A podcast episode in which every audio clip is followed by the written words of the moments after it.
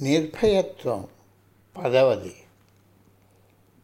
భయాలకు సామాన్యంగా కారణాలు లేకపోయినా వాటిని పరిశీలించకపోతే అవి గట్టిగా పేరుకొని పోతాయి. భయం ప్రమాదానికి దారితీస్తుంది. స్వీయ సంరక్షణ శరీరాన్ని కాపాడుకుంటూ ఎల్లప్పుడూ జాగ్రత్తగా ఉండే మూల ప్రవృత్తి. ఈ ప్రవృత్తి కొంత మట్టుకు ఉపయోగపడుతుంది.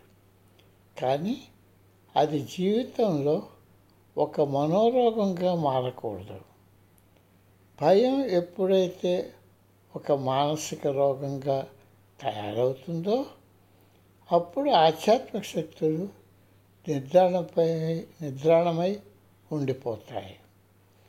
భయాలను ఎప్పుడూ పరిశీలించరు.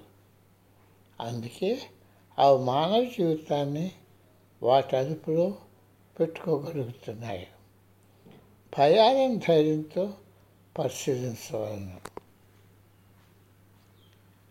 భయాలకు రెండు ముఖ్య ముఖ వైఖరులు ఉన్నాయి. నాకున్నది నేను పోగొట్టుకునవచ్చును. నాకు కావాల్సింది నేను పొందకపోవచ్చును.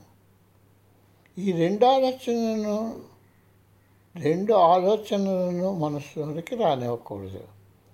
నీ మంత్రాన్ని నువ్వు స్మరించుకున్నప్పుడు లేక నీ అంతరంగంలో దైవాన్ని జ్ఞప్తిలో తెచ్చుకున్నప్పుడు ఈ ఆలోచనలు రావు.